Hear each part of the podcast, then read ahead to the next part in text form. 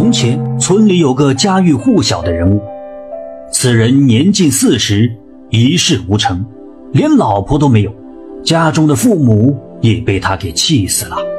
没有别的原因，就是因为他太懒了。这懒汉名叫薛三，他不是一般的懒，而是出奇的懒，什么事都不做，嫌累得慌。如此一来，连维持生计都成了问题。他之前靠着父母，倒也活得下去。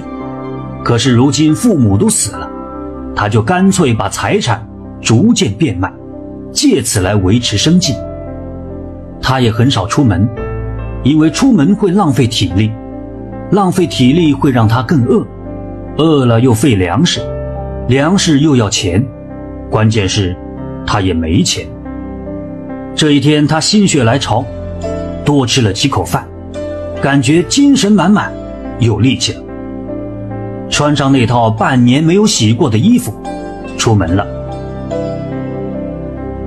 门外阳光明媚，由于他长期在家里不出门，足足五六天没有看到太阳，所以阳光晃得他睁不开眼了。村子离镇上不远，他迈着步子。朝镇里走去，脸也没洗，浑身脏兮兮的。到了镇上，他要去买点粮食，漫无目的的晃来晃去。这时，一个身穿红色衣服的年轻女子从眼前一闪而过。懒汉薛三看到以后，眼睛突然就亮了起来。爱美之心，人皆有之，更何况这还是一个四十多岁还没有老婆的人。这女子上下一身红，皮肤洁白，眉目如画，双眼如同天上的星星，嘴角还带着一丝笑意。懒汉薛三顿时就定在原地，痴痴地看着女子慢慢的消失，看了很久才缓过神来，心中似乎被什么触动了，买了东西，匆忙回到家中。他脑海中都是那女子的身影，一晚上都没睡着。到了第二天，懒汉薛三做出了一个重要的决定：我要振作起来。但是自己没有谋生之力，想要振作赚钱，不是那么简单的。他的脑海中又浮现一个想法：听别人说，在临县有一处售卖神像的。很灵验。自己若是去请一尊回来，一天拜上三拜，说不定会转运，发一笔横财。想到这里，懒汉薛三顿时喜上眉梢，赶紧动身。在去临县的路上，两县之间有一条几十米宽的长河，拦住了。想要过去，必须坐船。坐船又要花钱，这可把懒汉薛三给心疼坏了。好不容易到了临县，他找到了制作神像的地方，可是，一打听，这价钱可不便宜。但是他灵机一动，看到一个刚刚做出来的菩萨，油彩还没干，就问道：“呃，老板，这个多少钱？”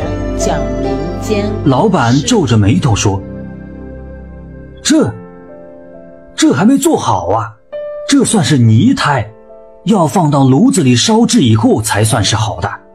这你也要吗？”薛三立刻说道：“呃，老板，我只有这点钱了，你就行行好，卖给我吧。”说完，取出了一些铜钱。老板一看薛三的样子。有点无奈，将这尊还没有烧制的泥菩萨卖给了他，而且这东西只能说请，不能说买。薛三请回了泥菩萨，准备回家了。到了河边，又要乘船，这一回坐上船以后，薛三可是分文无有了。可是没想到，船在路过江心的时候，一个不稳。这薛三竟然坠落河中，手中的泥菩萨被他举过头顶，可是他不会游泳，急忙对着泥菩萨求救：“哎呀，菩萨菩萨，快救救我呀！我快要淹死了！”意想不到的事情发生了，那尊还没有烧制的泥菩萨也开口了：“哎呀，你说什么呢？我可是泥菩萨，赶快救救我吧！”听到菩萨说这样的话，薛三也愣住了。原来神像也要求救啊！船夫把船划了过来，把薛三给拉了上去。薛三坐在船上，突然笑起来：“嘿嘿嘿嘿，原来菩萨也要自救啊！菩萨都要求救，嘿嘿嘿，这不是笑话吗？”说完以后，他就把泥菩萨。扔进了水中。回到家中，薛三大彻大悟，他明白了，永远不要指望别人，自己的事情还需要自己解决。即便是神像和菩萨，到了生死关头，也只会顾及自己。想明白以后，薛三真的开始发奋了。几年以后，日子过得是越来越旺了。